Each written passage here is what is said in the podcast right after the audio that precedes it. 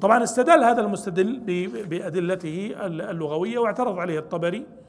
اعتراض الطبري صحيح من جهة أنه لا يصح أن يكون هذا أمرا إيش؟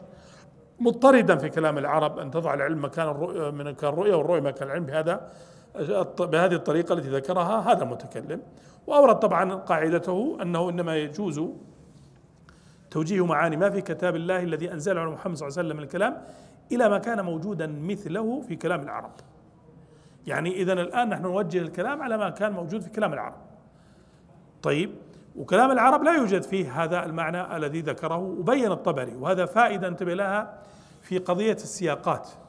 إنه حينما يقول القائل أن العرب تجعل كذا مكان كذا أحيانا هي تجعل في كلمات محدودة وليس مطلقا.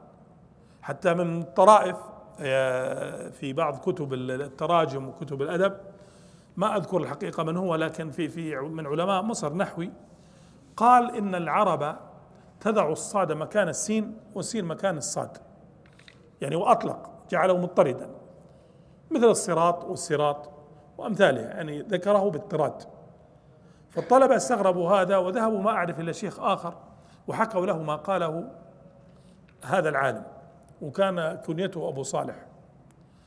فجاء إليه هذا العالم في حلقته من الغد وقال له السلام عليك يا أبا صالح قال ما هذا يرحمك الله؟ قال هذا درسك بالأمس أو عبارة حول هذا المعنى.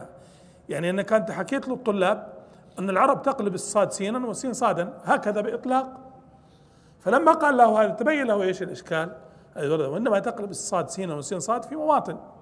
وكذلك هنا قد تكون العرب استخدمت نعلم بمعنى نرى في مواطن أو أن يكون هذا الذي قال بهذا القول رأى تفسير ابن عباس فظن أنه من باب التفسير إيش؟